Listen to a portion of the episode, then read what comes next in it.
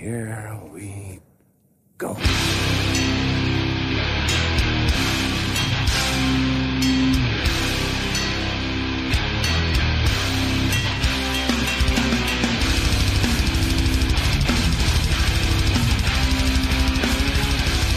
Ja men sådär då. då säger vi välkomna till Nere på Noll avsnitt 139. Eh, idag på länk, jag Robin Lindblad tillsammans med Danne Nätterdal. Tja, sitter här i båset. Jajamän, och eh, David Olsson mitt emot dig antar jag. Ja men tjena. Tjena. Fan, du hade så mycket ener- energi så du krackade hela internet här. Jaså? Men nu låter det bättre.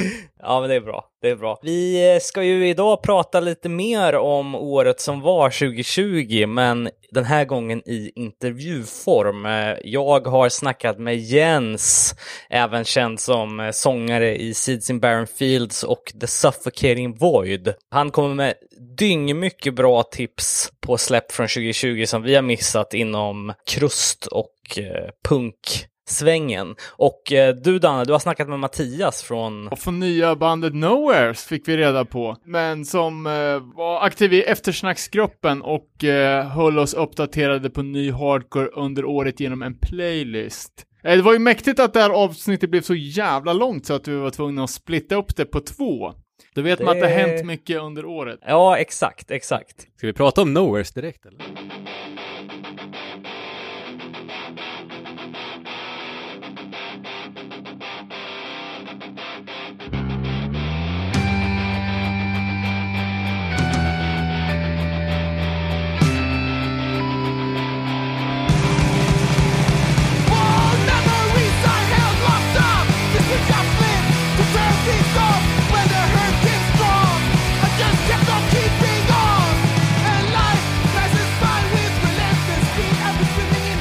Ja, men det kan vi göra. Eh, Nowheres nya bandet från Linköping som har släppt en demo som heter The Way Back Home. Helvete vad jag gillar det där alltså.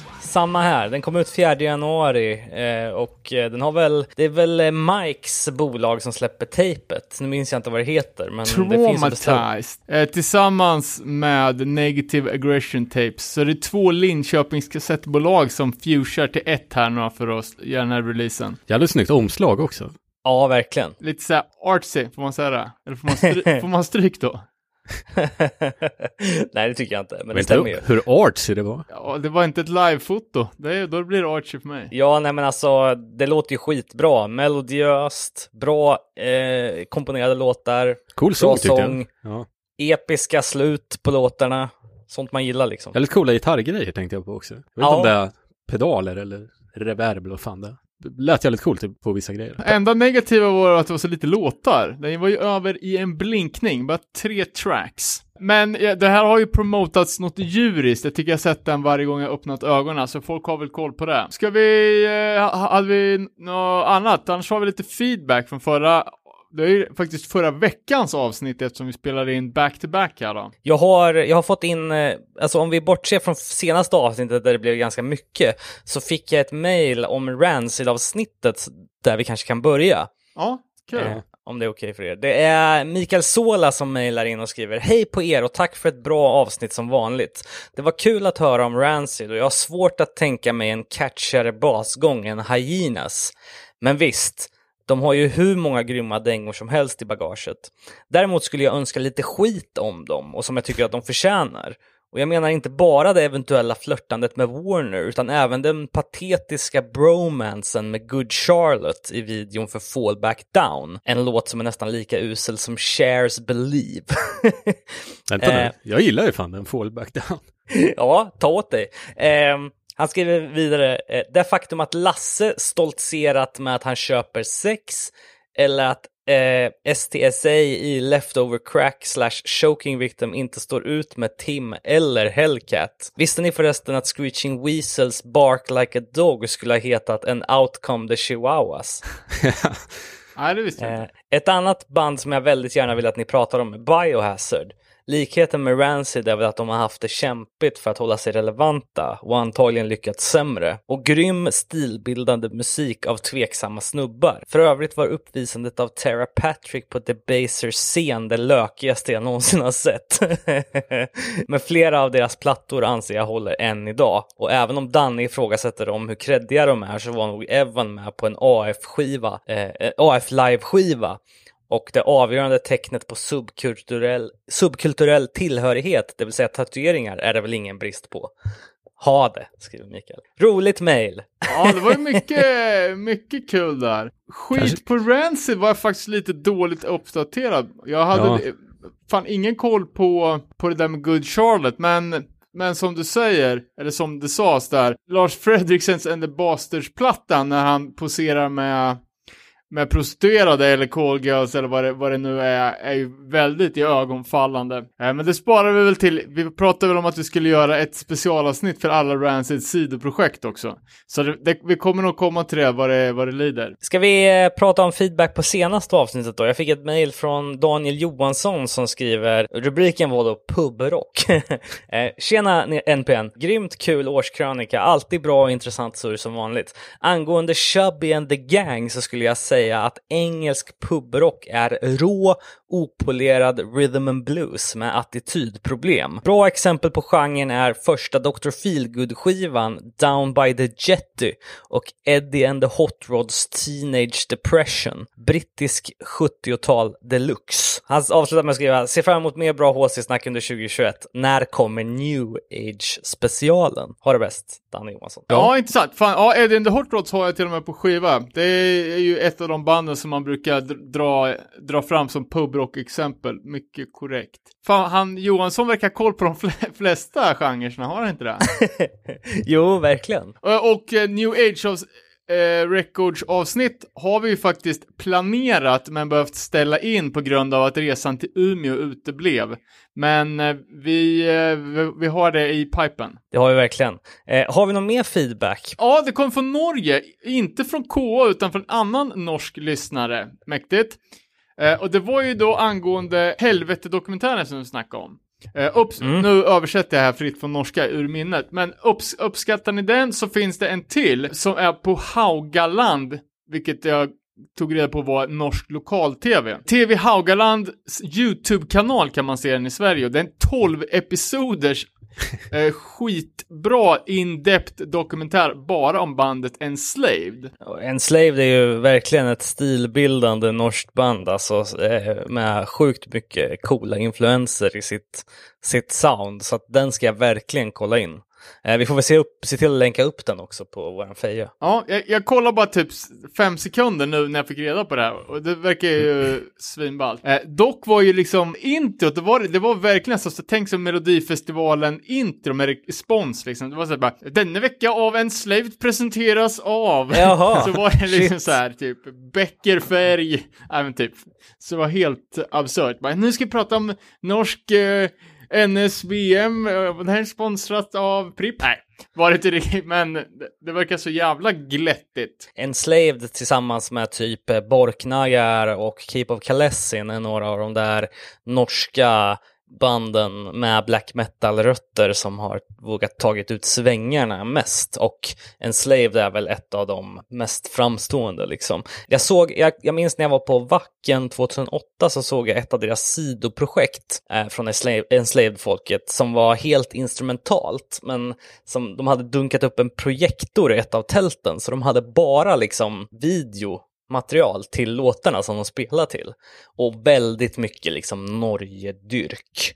Även om man var väldigt så här melankoliskt och så. Är det Eh, de så som har en, de- typ en viking på omslaget? Ja, den ska vi absolut kolla in. Mer feedback. Yes. Sen var det någon som skrev och tipsade om Det svenska hatet, LPn Dödens maskineri, som eh, de tyckte saknades i våran eh, listning där av svenska fullängdssläpp. Sen var det ganska mycket och ganska kul om den här Vanguard Gate. Kommer ni ihåg? Just det.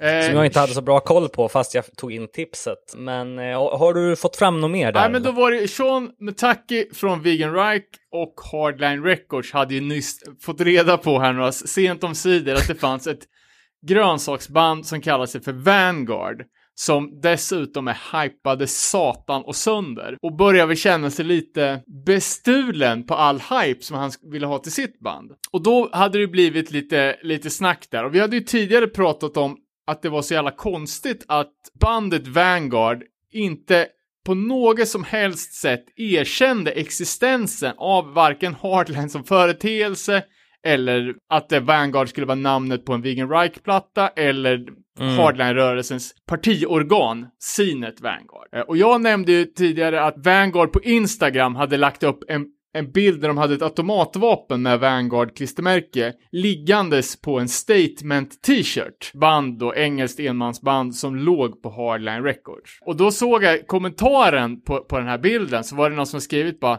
vad är det för tröja? Frågetecken. Och då hade de svarat bara, ah, jag inte den blekaste, vad är det för tröja? Jag har fått den av ett random kid en gång, jag vet inte. Så att de liksom blå... Alltså, det kan, det kan blå- ju inte stämma. Nej. Eh, och lite mer nu då, när jag har kollat upp liksom vad, vad Vanguard själva har, hur de har beskrivit sig, så säger de att det är ett band som föddes ur karantän-session. Och att de har väl själva inte gått ut med vilka de är. Nej, okej. Och att det här är ett projekt som de har startat lite på kul och att de har tagit det liksom, nu ska vi göra den här grejen och eh, gå liksom 120% all in. Eh, och då var det väl våran vän Rickard som, som skrev eh, på tal om Metakis påhopp på Vanguard så antar jag att detta är inlägget som det syftas på. Då. Och det var då när, när Sean Metaki gjorde en shoutout liksom. Jag har hört att det finns ett band som heter Vanguard. Jag vill veta mer. Eh, och efter det så startades ett, ett Instagram-konto som hette Antiposer Action. Där det då börjar kastas skit, eh, kontot är nu stängt och, och borttaget, på den här då Flint Beard från Lifeforce. Och eh, det dök då upp att han hade jobbat inom frackingindustrin, eller eh, i någon så oljebolag. Och att det då skulle vara liksom, vad var det, vad var det de skrev? Det är liksom som en, Ja, men det är som att vara daytrader och lira i Thåström liksom. Ja, the singer is being accused of working in the fracking slash oil gas industry. Which, if it's true, it's ba- basically like a vivisector being, an, being in an animal rights band. Just det. Men ändå cred till, eh, till eh, communityt som gör sin research på, på Flint Beard alltså. Men sen då så har ju Flint själv börjat stänga sina sociala mediekonton och liksom försöka tvätta bort den här fracking eh, Auran. auran. För att, jag menar, det är ju ganska problematiskt liksom. Vad, vad, kan man, vad kan man göra på jobbet och vad kan man sjunga i, i sitt band? Eh, Ja. Det är en liten kontrovers. Men samtidigt som jag sa, eh, bandet är från Texas och vi liksom, det är ju jävligt många i Texas, även i hardcore-scenen, som jobbar inom gas och oljeindustrin. Till exempel Ja, ja, bandet Pride Kills som gjorde många låtar om, om att jobba i just oljebranschen. Liksom. Eller i alla fall en. Ja men alltså, och också så här om han har jobbat där men inte jobbar där längre. Nej, för sen hade han ju skrivit så här bara, ja, jag har gjort det, ja, men nu jobbar jag för ett jävla försäkringsbolag. Eh, och där tycker folk att liksom uh, Vegan Reich-hållet, att det är sur och bittergubb-vibbar och skittramsigt. Rickard skriver även att Flint har alltid varit skittrevlig mot mig och när jag snackade med honom så verkar han tycka att det var skitjobbigt hela den här, ska vi kalla det för drevet med den här grejen. Mm. Ja, fan vad, vad spännande då att eh, vi får se hur det utvecklar sig om, om, eh, om vi kan få någon mer uppdatering på det här vad det lider. Men det är inget som kan ta ifrån Vanguard att det är ett jävligt bra band i alla fall. Sen får vi väl se när de vågar fronta att de faktiskt tar de eh, renodlade inspirationerna som de gör. Ja. Eh, och, eh, och Vegan Reich skriver även att eh, This company Argo has him listed as an em- employee och att de var typ in- inblandade i Deepwater Horizon oljeläckaget som var en av de största miljökatastroferna på 2000-talet. ja, just det. finns en bra film om det. Ja, men så det är lite po- popcornläge i alla fall tycker jag.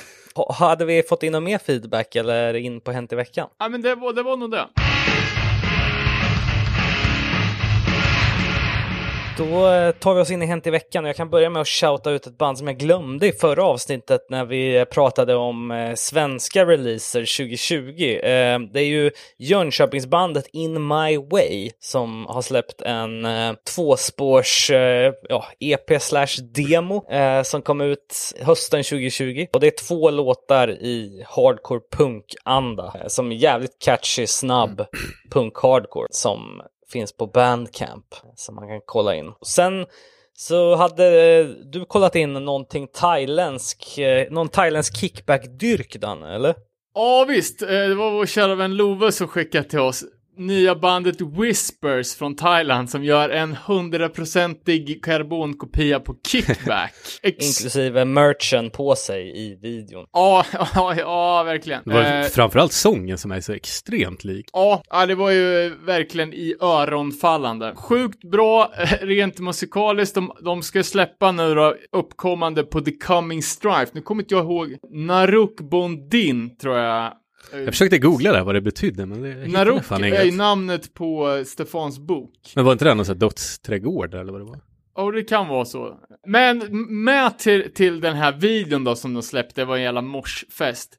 Eh, så var det ju även lyrics och det var ju då folk, framförallt i Jag minns min morsgruppen som började tycka till lite. Och det var ju liksom, en klassisk liksom eh, gore grind text. Och det, det var ju liksom, eh, ja men du vet, stab her in the eye, cut out her pussy stil. Alltså som inte har hört till vanligheterna inom, inom hardcore-lyrik.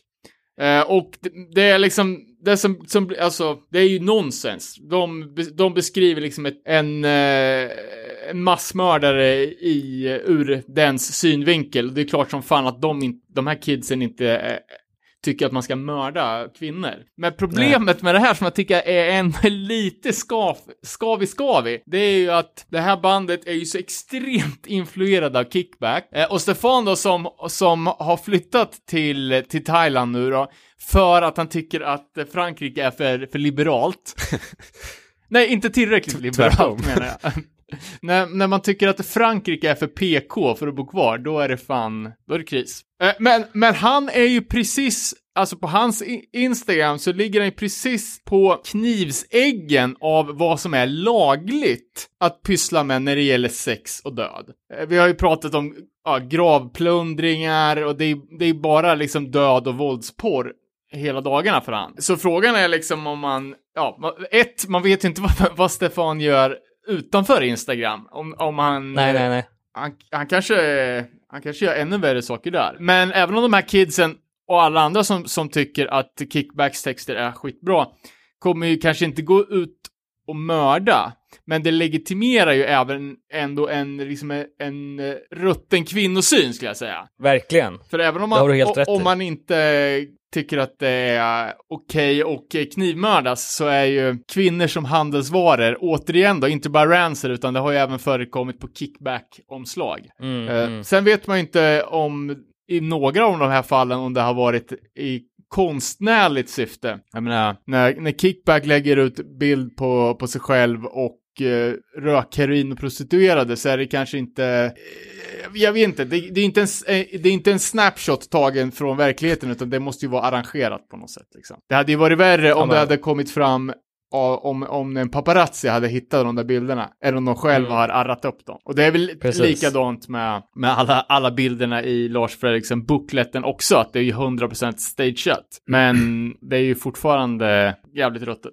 Hur som helst, musikaliskt svinbra. Ja, och kul med ett band från en sån scen som låter så jävla bra. Som, det är ju sällan man hör om thailändska hardcoreband liksom. Jag lurkar lite deras Instagram-konton. De verkar ju fan ha, man såg ju lite så här spelningar, det var fan mycket folk alltså. Ja, men man såg ju också i den här videon att det var ju mycket livefoton när de har andras backdrops. Det var ju powertrip och Ja, precis. knocked loose Knocked varenda, varenda klipp liksom. Ja, det blir spännande att ha koll på och se hur det utvecklas. Och den där fullängdaren som skulle släppas, när var det? Jag vet inte, jag var inne och kollade men det stod inget, inget datum. Okej. Några som heller inte har något datum, det är ju AFI. De ska ju släppa sin elfte fullängdare har de annonserat eh, under 2021. Eh, Jävlar. before the... Är det major label year. nu eller? Jag har så Jag jävla dålig vilket- koll på dem på sistone. Ja, jag vet inte vilket bolag de ska släppa på. De släppte ju sin förra från 2017, The Blood Album, på Concord. Så ehm, det kanske blir något liknande då. Sen så såg jag att eh, det är väl inte så mycket hardcore-relaterat, men det är ändå många, inklusive jag själv, som har kommit in på tyngre musik via det här bandet. Eh, Children of Bodom, deras eh, eh, frontman Alexi Laio dog oväntat kan man säga. Han var bara 41 år. Eh, så jag såg i sociala väldigt många hyllningar till honom från alla olika genrer av band. Han var ju en riktigt jävla bra gitarrist. Men Alltså, så, Ah. såg ni att Iced Earth-vokalisten var det va? Var med och stormade Kapitolium?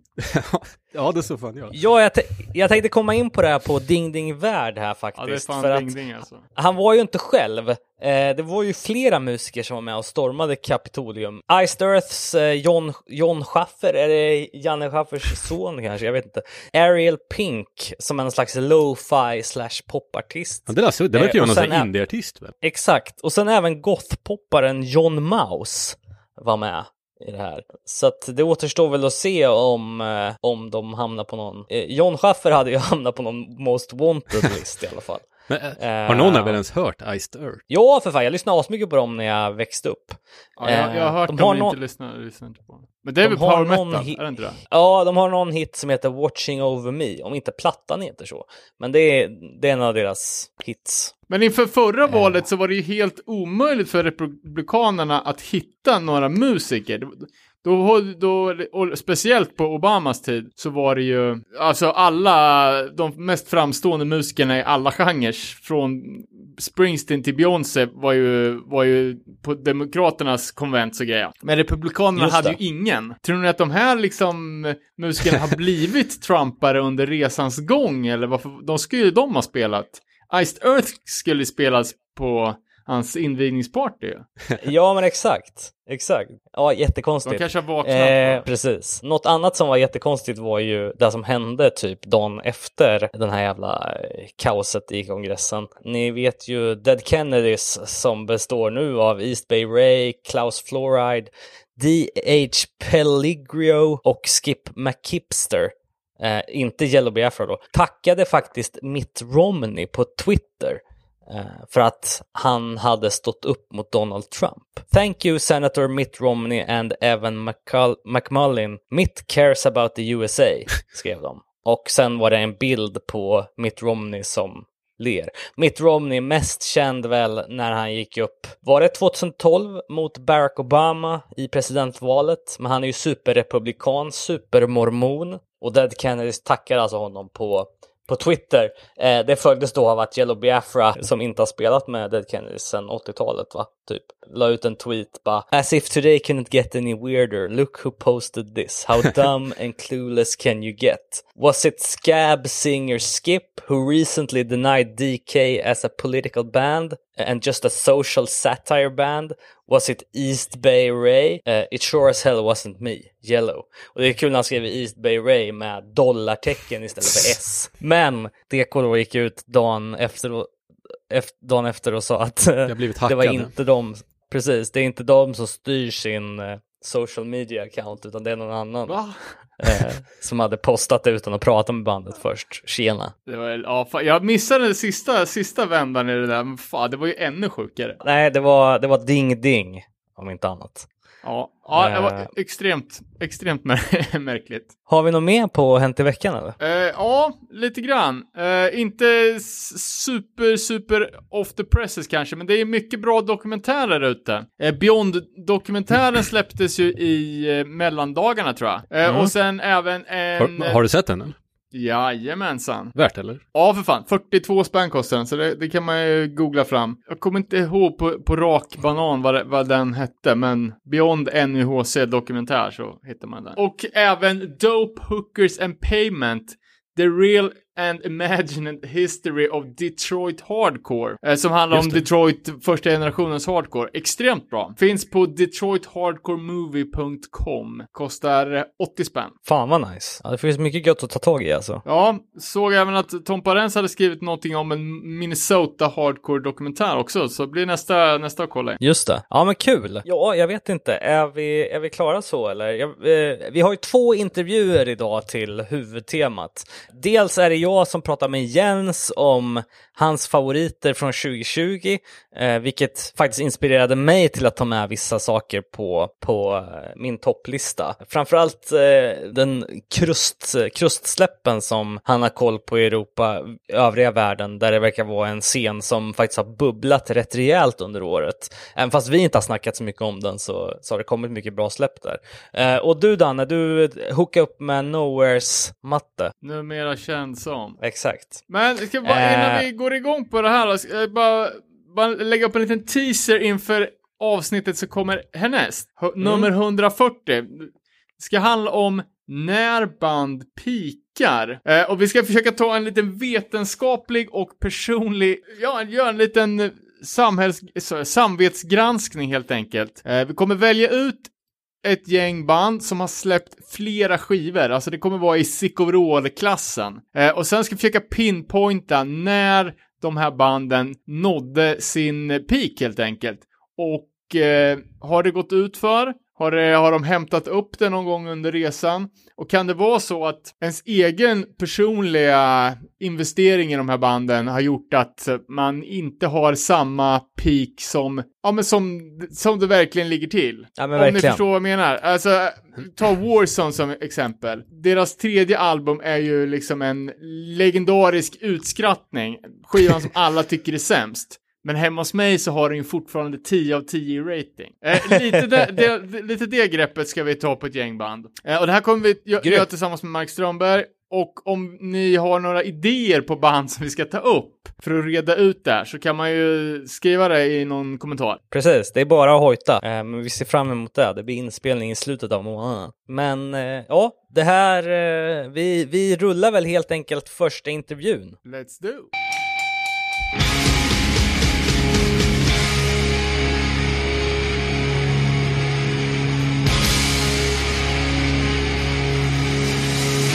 Men grymt! Fan, då har jag Jens från eh, Bilda Kedjor och för oss som minns Spiknykter med på tråden. Hej Jens! Tjena, tjena. Välkommen tillbaks får man säga. Ja, tack så mycket. Det var väl, ehm, var det något år sedan vi eh, körde senast där? Ja, precis. Ja, det har ju varit e- ett par omgångar i poddens historia som ni har fått vara med och utbilda publiken på dels politisk hardcore men också krust och, och diverse djurmetal. Eh, så att eh, vi, eh, vi tänkte väl att vi skulle ta och prata lite här i samband med att 2020 är slut och 2021 är på gång om eh, lite feta släpp, trender och sånt som du har observerat under 2020 i hardcore-träsket. Och det var ju lite kul, eh, för jag, jag tjuvläste ju dina eh, anteckningar här innan och eh, man blir ju väldigt nyfiken på den här som inte föga förvånade mest samplade filmen som du hade eh, på en punkt. Ja, det var väl någon slags eh, lös spaning som jag hade. Att jag har hört åtminstone tre exempel på samplingar från den här filmen. Och det sägs ju att tre exempel, då har man en spaning. Eh, och det är alltså filmen eh, Joker som kom i slutet av 2019. Det är väl kanske ingen stor skräll att den har blivit eh, populär i, i hardcore-kretsar. Eh, den har ju ett par eh, riktiga bra den har ju ett, ett gäng eh, riktigt bra repliker och sen handlar den liksom om våld och mental ohälsa. Så det borde ju passa perfekt för många som lyssnar på hardcore. Det känns lite som att samplingarna, är- i alla fall i min eh, årsbästa lista, fått lite av ett uppsving. Men eh, mycket går ju att koppla till The Coming Strife Records som släpper många band som gillar att sampla. Annars så har det ju varit eh, en hel del eh, liksom samplingar med kopplingar till Black Lives Matter också såklart. Från de filmerna och från protester och, liknande. Men om du skulle säga övergripande då utifrån ditt perspektiv, punk och hardcore-året 2020 liksom. Har det varit bra, har det varit dåligt, har det varit färgat av pandemin på mer, mer sätt än att vi inte kan gå på gigs liksom? Ja, alltså jag har ju under det här året eh, försökt att aktivt leta upp ny hardcore att lyssna på. Eh, och liksom eh, sammanställt det här och liksom.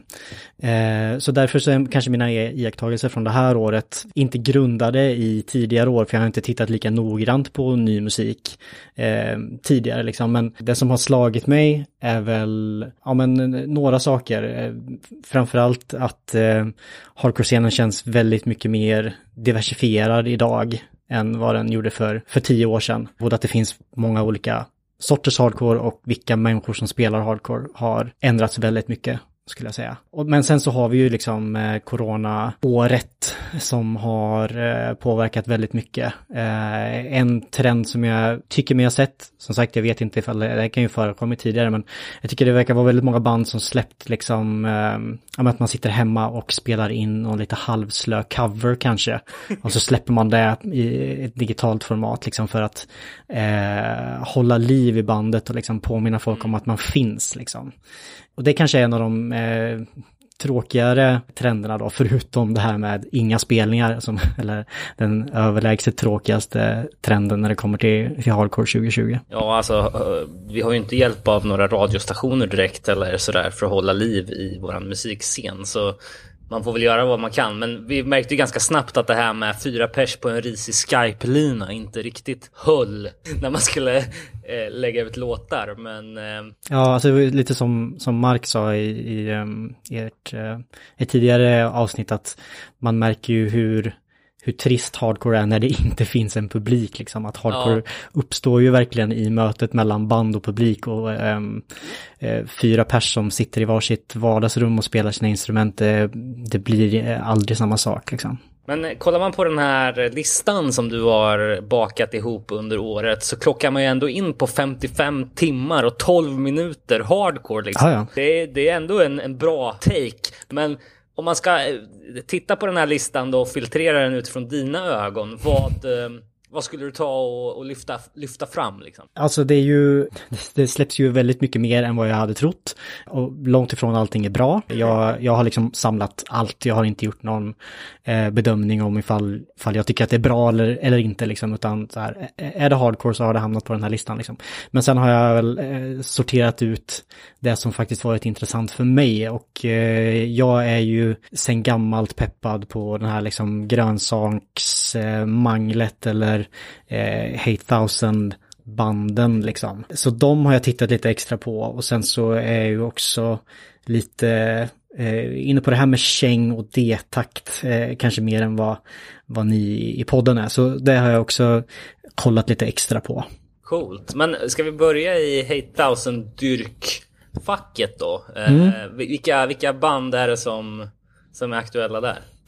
Ja, där är det ju liksom några band som, som nämnts lite grann i podden redan, typ Abration Abrasion eh, hamnar väl typ i det facket liksom. Men sen så finns det väldigt många band, fler än vad jag hade förväntat mig, som, som är liksom väldigt mycket 90-tals revival och kör väldigt mycket den här Hate Thousand-grejen rätt så rakt av liksom. Så ett, ett sånt band är Divided Life från Cape Cod i Massachusetts.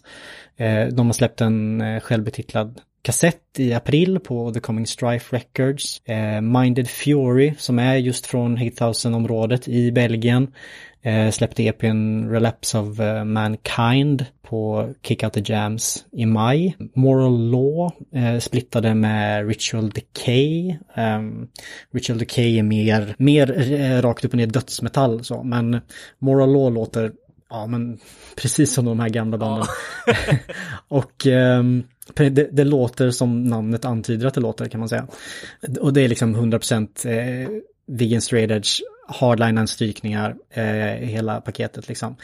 De, eh, de släppte på Wretched Records. Eh, Wretched Records har överlag släppt en hel del spännande i år. Eh, ett bolag som jag inte hade koll på tidigare.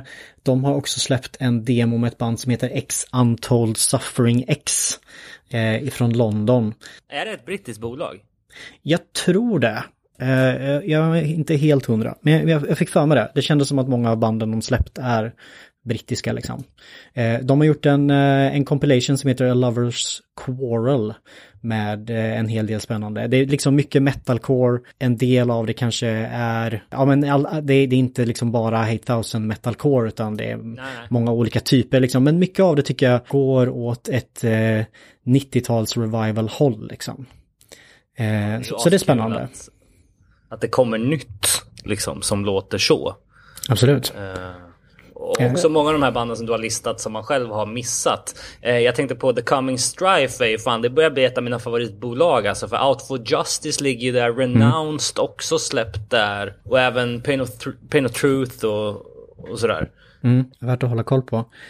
Eh, sen så hade vi också ett, ehm, ett band som heter Path of Resurgence eh, från Schweiz. Och eh, de släppte en demo som jag tycker låter väldigt lovande. En kassett på Nuclear Family Records.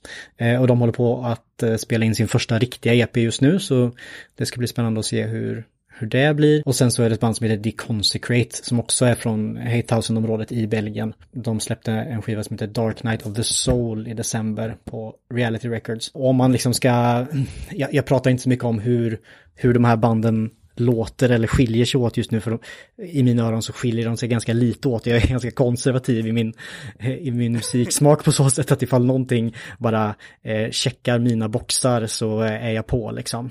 Det behöver inte vara så nyskapande tyvärr. Det verkar vara en eh, livlig scen. Och liksom, alla de här banden, har, jag, många har jag inte hört talas om innan. Så det känns ju som att eh, det är mycket första släpp och eh, Ja, eller hur? Och liksom det, det på något sätt vittnar ju om en, en livlig scen. Liksom. Yes.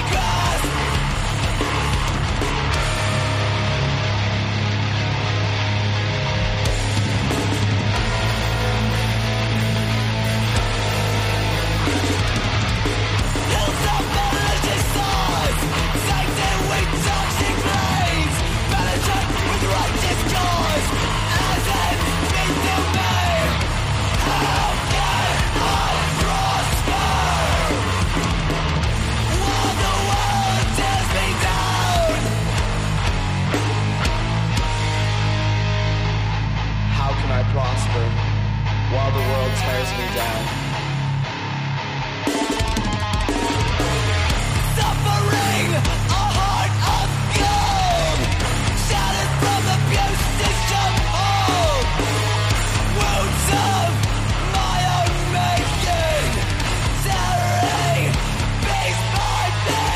Sen så eh, ett annat band som har nämnts i eh, podden tidigare men som jag bara måste slänga in i samband med det här det är ju World of Pleasure. Eh, som kanske inte är Hate Thousand men eh, ja, Vegan Straders och jävligt bra alltså. Eh, och som du säger, mycket, mycket nya band som, eh, som kommit som varit överraskande bra och eh, alltså det kommer ju upp väldigt mycket demos också på Spotify för det, det är främst genom Spotify liksom som jag har letat efter, efter grejer. Eh, och jag, jag missar mycket om jag, eftersom jag inte hänger lika mycket på Bandcamp, eh, är jag medveten Nej. om. Men, men det finns ändå mycket fett och, och World of Pressure och Abrasion är två av de banden. Um, sen har jag några andra eh, band sådär, som släppt jävligt spännande demos. Bland annat TS Warspite från England som är mer liksom old school, snabbt, skitigt, hårt. Eh, Exhibition som är mer thrash, fortfarande skitig, punkig thrash liksom. Eh, Wasteland, mer amerikanskt, eh, renrakat, bouncy HC liksom. Och sen ett band som heter Madhouse som låter väldigt mycket New York, skulle jag säga. Så det finns väldigt mycket att gräva i om man vill liksom. Bration har jag ju lyssnat på. Fan, släppte inte de typ någon sån här trespårs Mm. EP Ja, den- tidigare i år? Eh, EPn hette Demonstration så jag, jag har tolkat Ja, det som att det är en demo. Men eh, det skulle lika gärna kunna vara en EP som heter Demonstration. Men den var jävligt fet i alla fall. Ja, eh, och eh, en annan intressant grej är ju så här. Man kände ju själv att det var lite för mycket England-hype för några år sedan. Liksom att så här, kommer de verkligen kunna fortsätta producera? Men fan i helvete med TS Warspite och och liksom Untold Suffering och band som bara fortsätter producera kvalitetsgrejer liksom. Ja, det är kul att, att liksom hitta grejer som inte bara är amerikanskt liksom. Ehm, en kul grej som jag gjort det här året, eller jag hittade en, en sida som heter Asia United som eh, postar liksom nya asiatiska band och det är liksom allt från så här Nepal till Korea till Malaysia liksom. Eh, och det finns hur mycket som helst där ute som är liksom svinbra. Alltså, jag, jag vet ju sedan tidigare att det finns en indonesisk punkscen liksom, men att det finns punkband i Nepal och alltså även i Kina kan övas, överraska mig på sätt och vis att, eh, att det överhuvudtaget finns eh, liksom subkultur där. Men det är klart, Ja, där det finns människor så kommer det antagligen också finnas punkare liksom förr eller senare. Så det är ju, eh, det är jävligt coolt. Det hoppas jag kunna liksom kolla mer på eh, 2021, liksom de här scenerna som man inte har hört så mycket från tidigare. Nej men precis, och det krävs ju att det finns någon form av ingång liksom. Alltså så här, det som har gjort den amerikanska scenen och den europeiska scenen så lättillgänglig över hela världen för så många, det är att det finns de här liksom eh, NoEcho och liksom alla webbsigns liksom.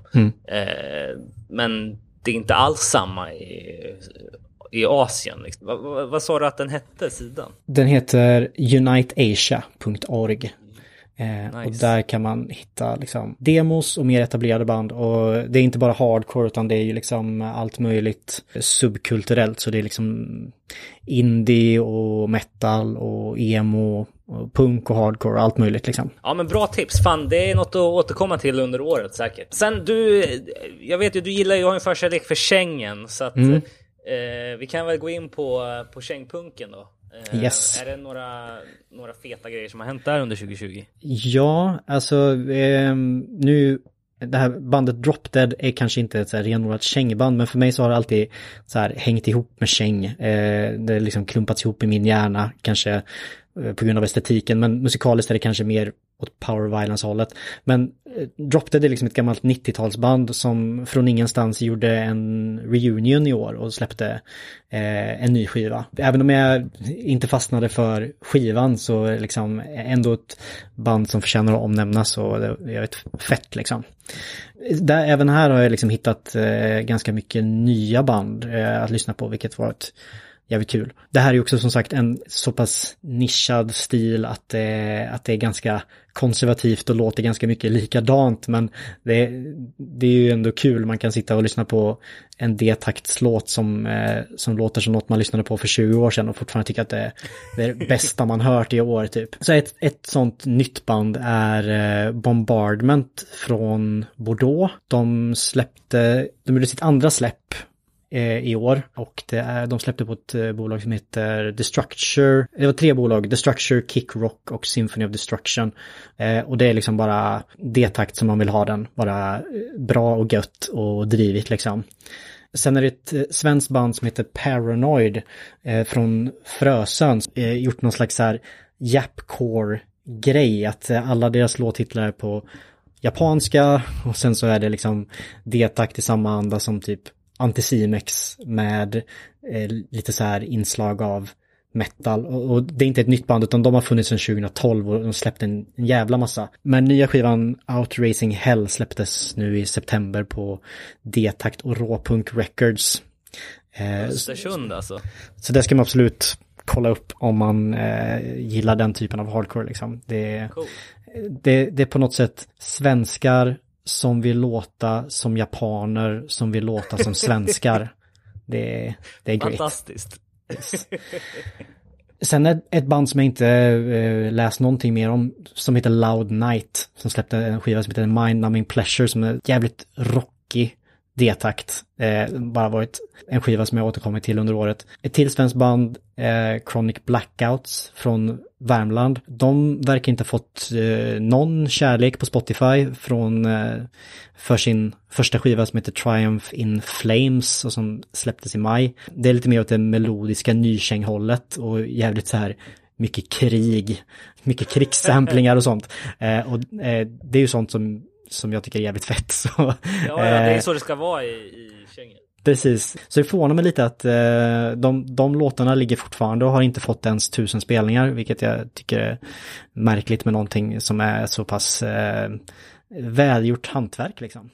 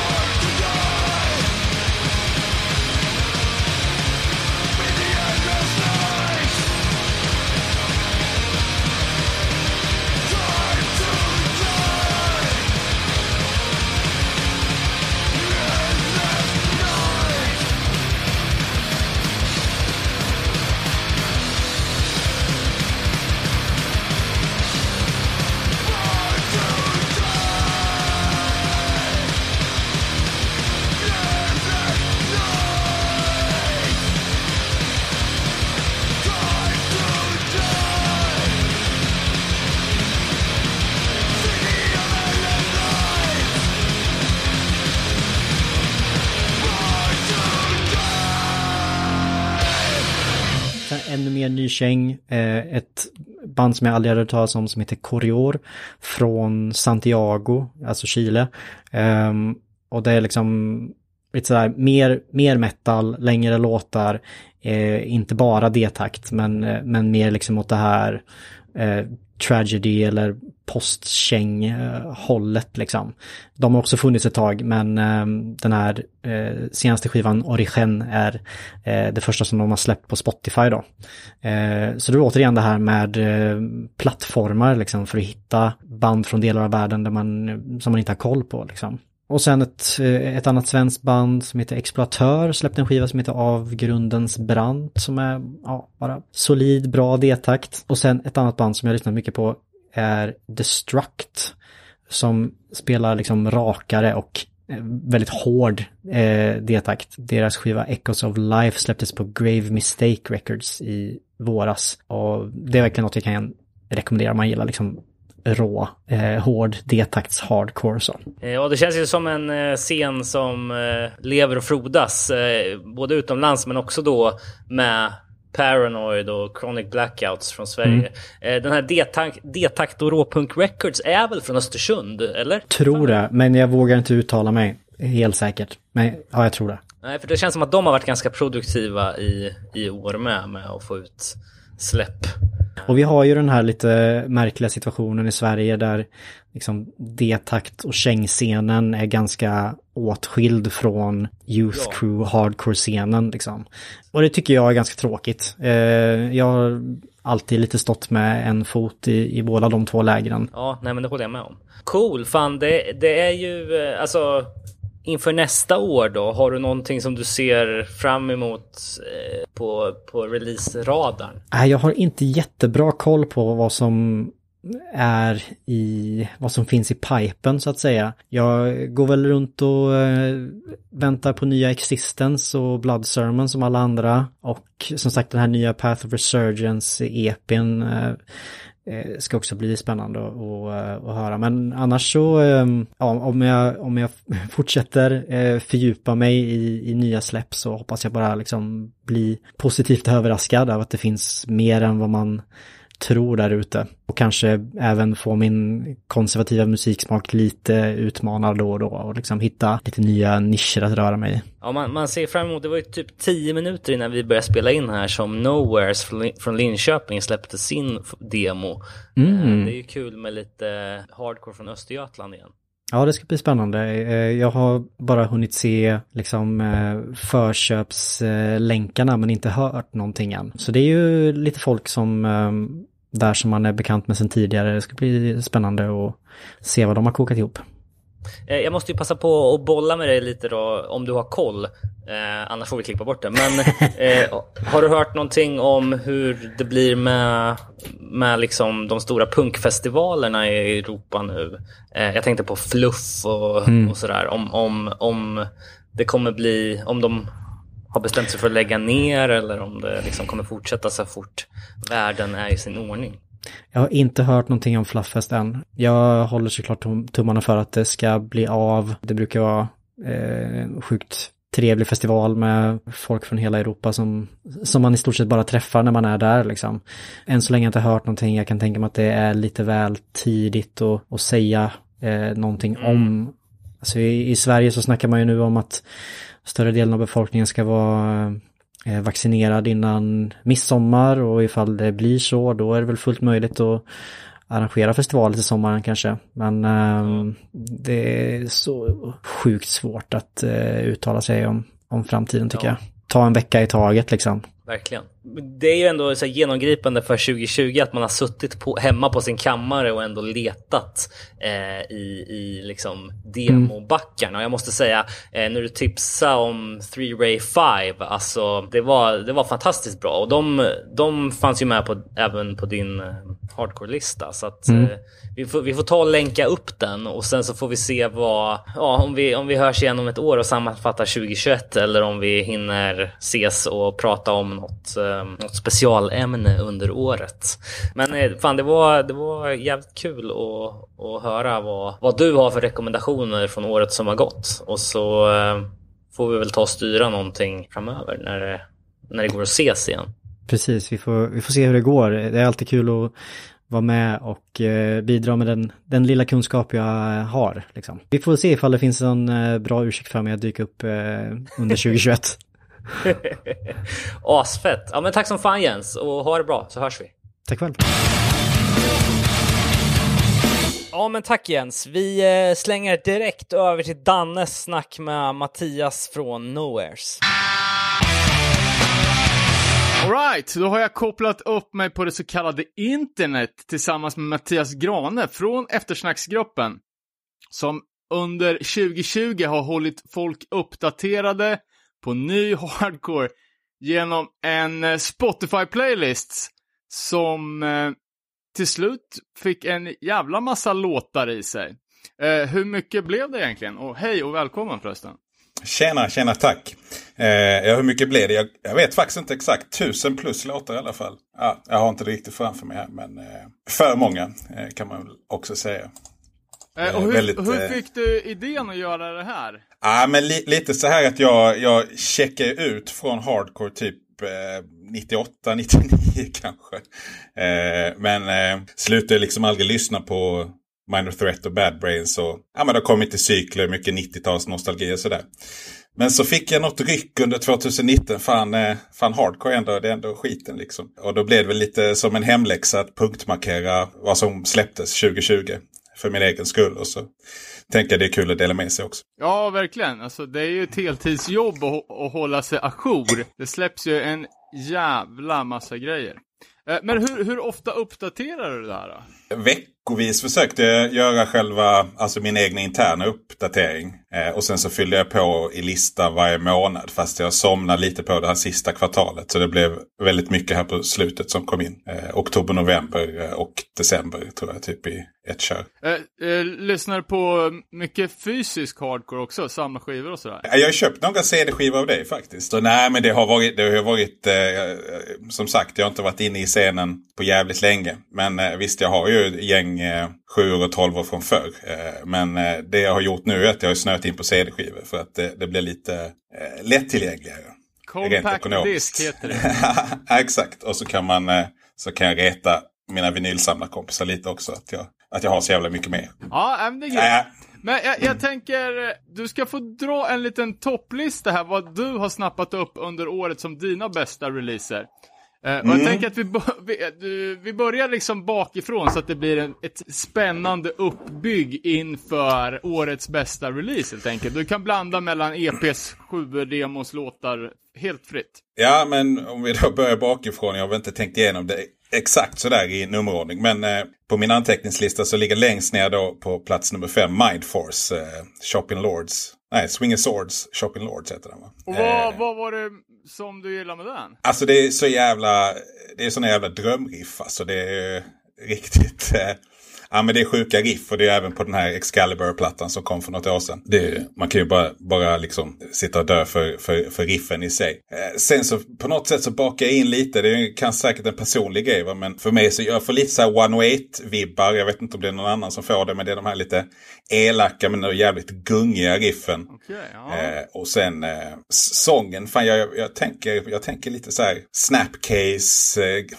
liksom de tidiga grejerna i alla fall. Looking Glass Self-vibb. Jag vet inte om det är någon annan som får den vibben. Men det, det, det är lite där jag landar, att det blir någon slags skön eh, nostalgikombo. Och, och något som också är svårt att sätta fingret på, att det är någon hiphop-fil i det. Liksom. Något, något gung liksom, som jag, som jag diggar. Eh, och sen så låter det väl uppenbarligen Leeway också. Nej, men jag tycker det, är- det, är, jävligt, det är jävligt fett. Ja, nej men för de som inte hört så är ju Mindforce, eh, för mig så är det ju arketypen för modern, hårdare hardcore. Eh, och de blev väl typ ett av de större nya banden i och med den Excalibur-plattan som kom för, var det två år sedan? Ah, jag tror 18 ja. Jag är inte säker men jag tror det. Eh, och nu så då i år så släppte de ju en fyra låtars det är väl en sjua också va? Jag tror den släpptes eh, som, eh, nu har jag inte den själv så jag, jag kanske hittar på. Men jag för mig att det är en one-sided 12-inch. Ja, det rådande populäraste formatet. Men, men som du sa också att det går väldigt mycket i Leeways anda liksom att det är ja, li- lite, lite, fin, lite finsmakar eh, hardcore kan man väl säga. Att de, eh, de tar ut svängarna lite. Ja men precis. För mig det finns något nostalgiskt men det är ändå liksom inte bara en tripp liksom. Utan det, ändå känns, det känns relevant. Ja. Eh, Och sen- 2020. Och sen att de inte har så gruffig sång utan att det, det är ja men Snapcase, bra, bra exempel liksom på, på, på sångstilen. Jag lyssnade ganska mycket på Excalibur när den kom, men första intrycket jag fick från den här tyckte jag fan att jag tänkte power metal, jag vet inte. Har du Asså, märkt att de har liksom börjat gå ännu mer mot melodiös metal? Specie- alltså det är ju någon låt där som har ett renodlat power metal-utro. Ja men, nej, men det är väl att andra gitarren kanske lägger jävligt mycket, ja men, varför, ja, men retro metal sling liksom. Men det känns ändå fresh på något. Och jag är ingen metal-kille alls men, men eh, det här köper jag helt och hållet. Så de har ju även släppt en digital enlåta så här efter den här också. Just det, Reign of Terror. Eller något Ja, annat. precis. Eller, den, jag är vet ju, att jag... den är ju också jävligt bra. Tyvärr så har jag en, en, ett litet hat här mot Mindforce. Eh, de är ju associerade med, med Streets of Hate Records och Fanzine i USA. Eh, De släppte ju bland annat en kompkassett där i år. Eh, och han killen som har det här Streets of Hate, han har blåst mig på disco också och sålt massa bootleg-kassetter som eh, äkta vara. Så jag har, Ja, jag har ju så litet personligt eh, hatkrig mot, eh, mot honom. Men, Ja, men då, då får det här bli en bubblare istället då, så går vi Ja, vidare till... men eh, om musiken ska få tala för sig själv så är det ju en jävligt solid release. Det, det får jag verkligen säga.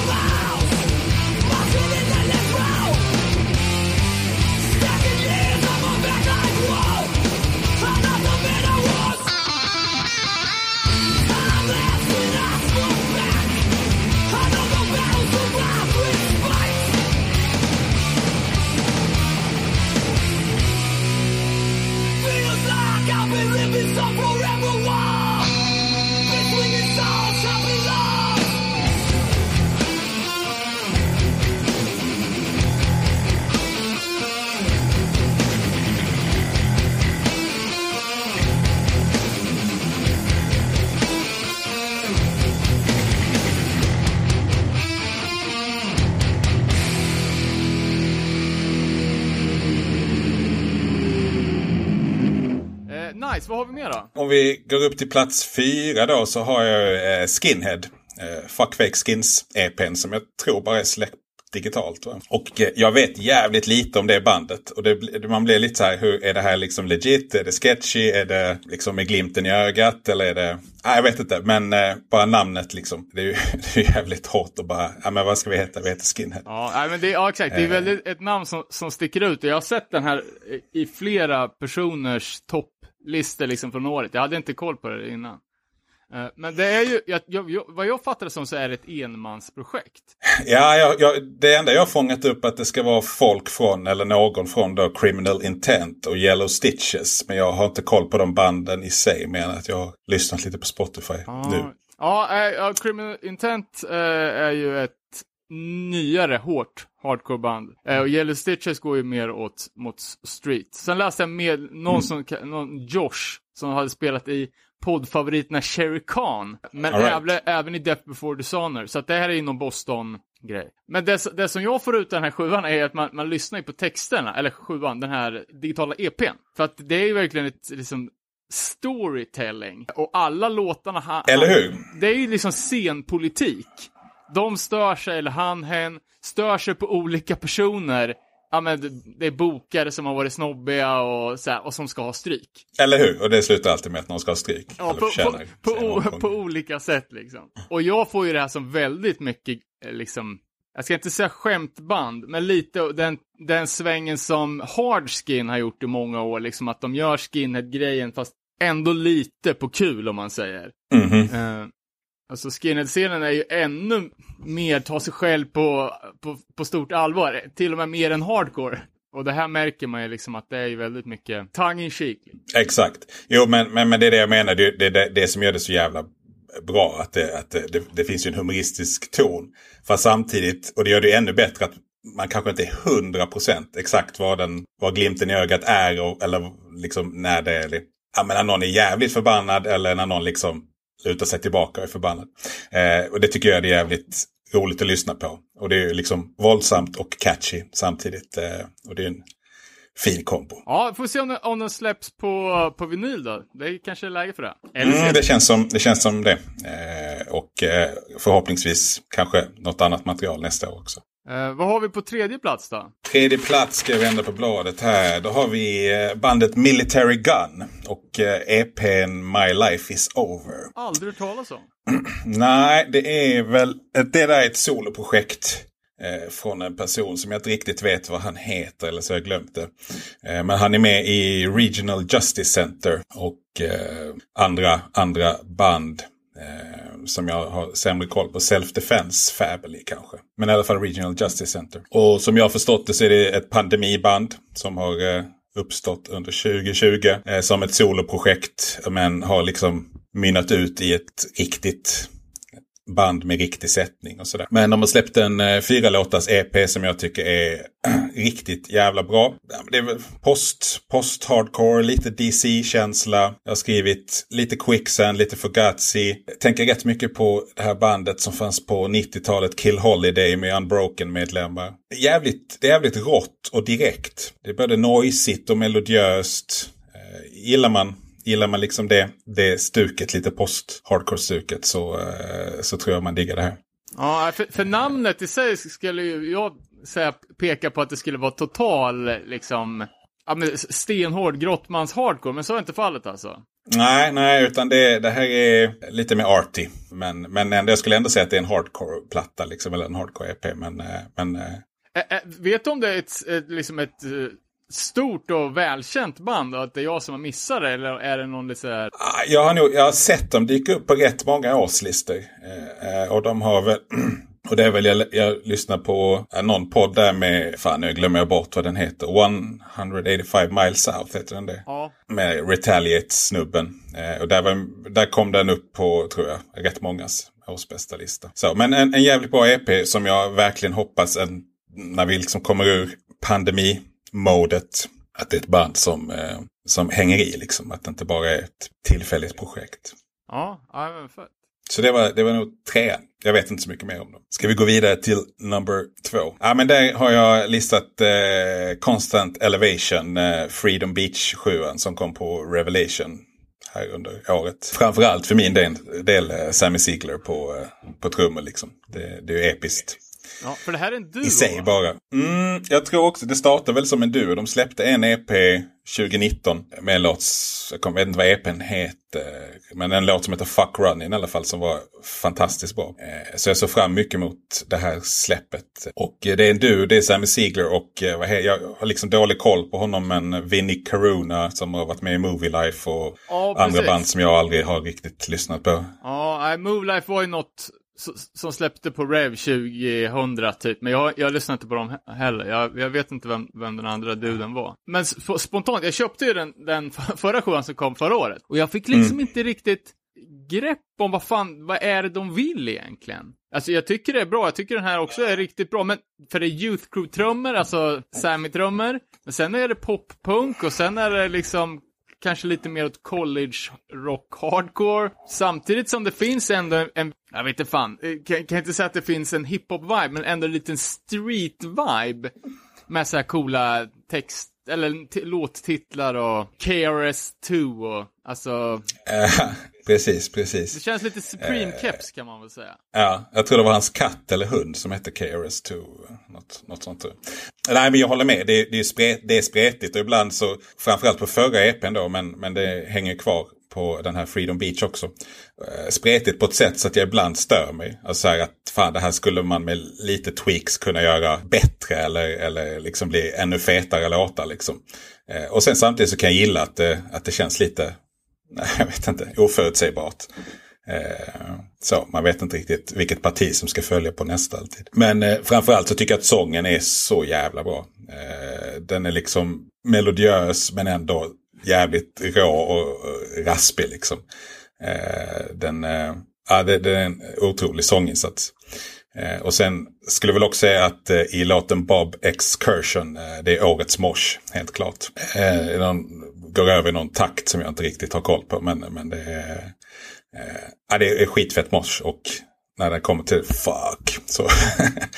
Eh, ja, den, ja, den, den är grym. Det går super. på den. Nej, men det är kul. Och jag tycker att det känns jävligt fräscht ändå för att vara två gamlingar. Alltså det känns inte så här mossigt som vissa, ja men folk från den generationen som gör nya band. Utan det känns ändå som att de har nya idéer. Sen är ju Sammy, alltså han är ju från, alltså Youth of Today-generationen. Men han var 12 när han började eh, liksom trumma för dem. Så att han är ju inte totalt lastgammal. Nej, nej, precis, precis. Eh, Men ändå tycker men det jag var det lite... känns fräscht. Och liksom det här lite flytande mellan genrer, man vet inte vad man får. Tycker jag det är ju jävligt många av de nyare banden som också jobbar så liksom att typexemplet som vi kommer snacka om sen i podden är ju Knee Deep från, från Florida. Så det är ju, det är ju en konstigaste skiva jag har hört i hela mitt liv. Mm, jag har lyssnat igenom den i alla fall. Det kan liksom hända vad som helst. Och Mm. jag tror att, Eh, jag vet inte, folk som är uppvuxna med, med fri tillgång till musik. En annan hade ju det man kunde få tag på liksom. Den CD man hade råd att köpa fick ju gå liksom hela månaden. Har man upp, är man uppfödd med influenser från allting samtidigt hela tiden, då tror jag att man skriver också. Det kan bli vad som helst. Ja, eller hur? Eller hur? Ja, men det tror jag också är helt klart en tendens. Ja, nej, men det är ju stabil, stabil release. Det kommer ju garanterat komma som en fullängdare. Förmodligen under året skulle jag gissa på. Nej, men jag hoppas det. Jag hoppas det. Sen är väl Sammy med i, eh, vad heter de? World Be Free. World Be Free också. Som känns lite mer som ett band. Men, ja, men helt klart en, en eh, stabil, eh, jävligt bra release. Upp till nummer ett då. Är, den är väl väl förekommande. Det är, det är helt enkelt Be Well-skivan. The Weight and the Cost. Eh, den, ska jag säga, det, det, det var länge sedan jag blev drabbad Eh, av, en, av en, eh, en skiva på det sättet. Jag vet inte riktigt var man ska börja men den, det är någon form av vuxen, vuxen hardcore. Sen tror jag man kan säkert hitta, hitta jävligt relevanta aspekter som ung också. Men, eh, men det, det känns som det är en skiva som är klippt och skuren för att ha, ha varit med ett tag. Och inte bara i hardcore då utan i, i livet i, i, i sig. Jag tänkte jävligt mycket på, på skivan och liksom vad, vad det är som gör den så jävla speciell. Och på något sätt så tror jag att hardcore och punk, men kanske hardcore i synnerhet, för mig handlar jävligt mycket om eh, alltså the urgency. Att, att musiken, oavsett om det är politiskt, emotionellt eller spirituellt. Ja, men att, att hardcore på något sätt eh, handlar jävligt mycket om urgency. För min del i alla fall. Det är, så, det är en av de viktigaste komponenterna. Att, eh, Eh, att, att man har någonting att säga nu som måste sägas nu och eh, eventuellt måste fixas och göras nu.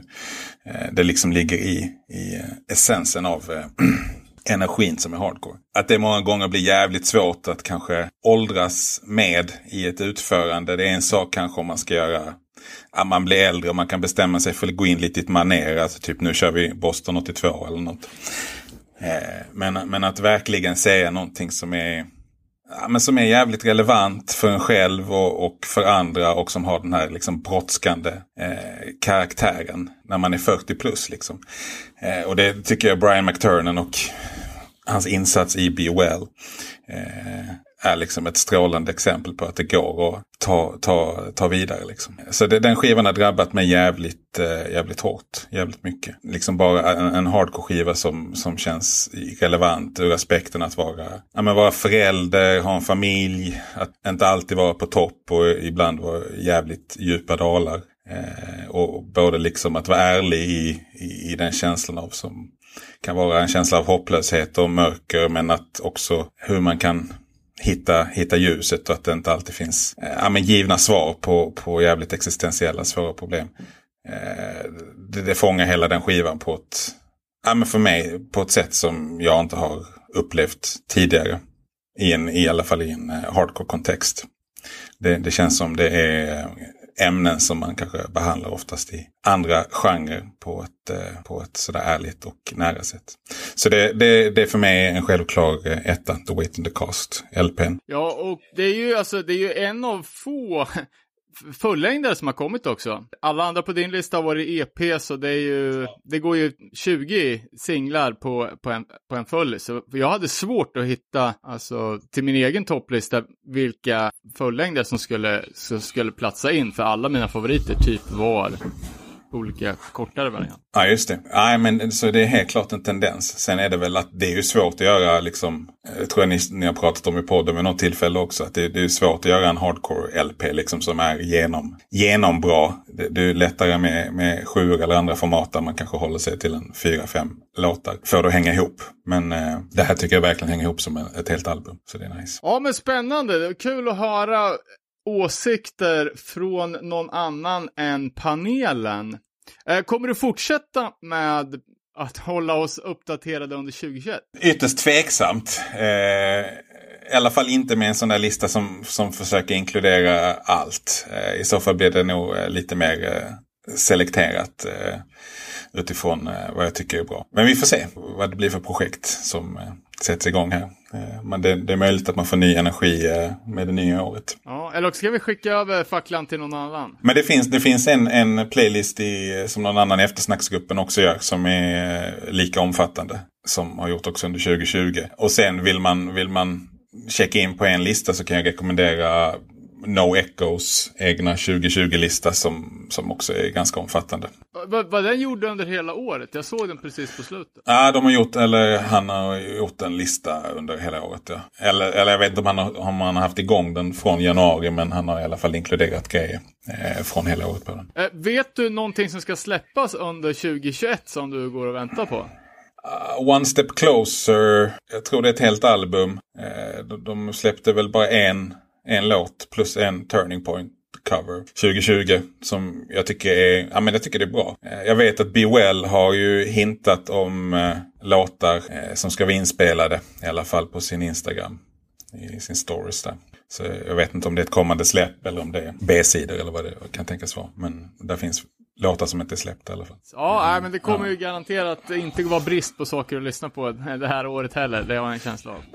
Nej, och sen om jag får köra lite ruthless self-promotions och, och plugga så kommer jag och eh, lite andra grabbar här från Linköping släppa en demo i januari. Eh, med vårt nya band Nowheres. Så det kan man hålla utkik efter. Spännande. Ja, du får hålla oss uppdaterade på det också. Lätt, lätt. Grymt, men då tackar vi där. Så eh, håller vi kontakten. Ja, tack för eh, grym podd och god fortsättning.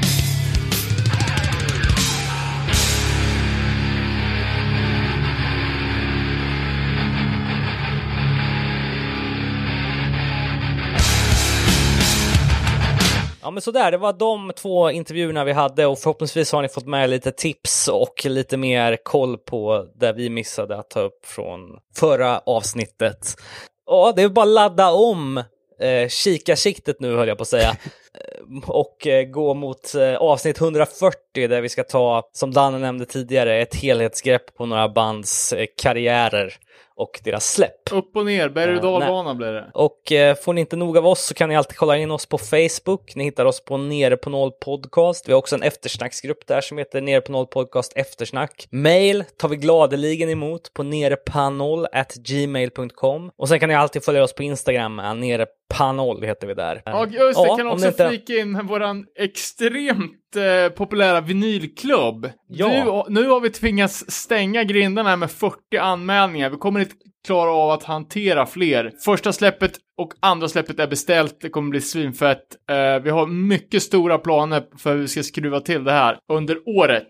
Sjukt kul att ni hängde på den grejen. Ja, fan vad roligt med sån härlig uppslutning. Ja, verkligen. Har vi, har vi något preliminärdatum när första kommer gå ut? Ja, Det är, fan, det är ju jättesnart. Ja, fett, fett. Då ser vi fram emot det. Fan, alltid kul att snacka med er. Eh, ha det bra så hörs vi igen om några veckor. Hej, hej.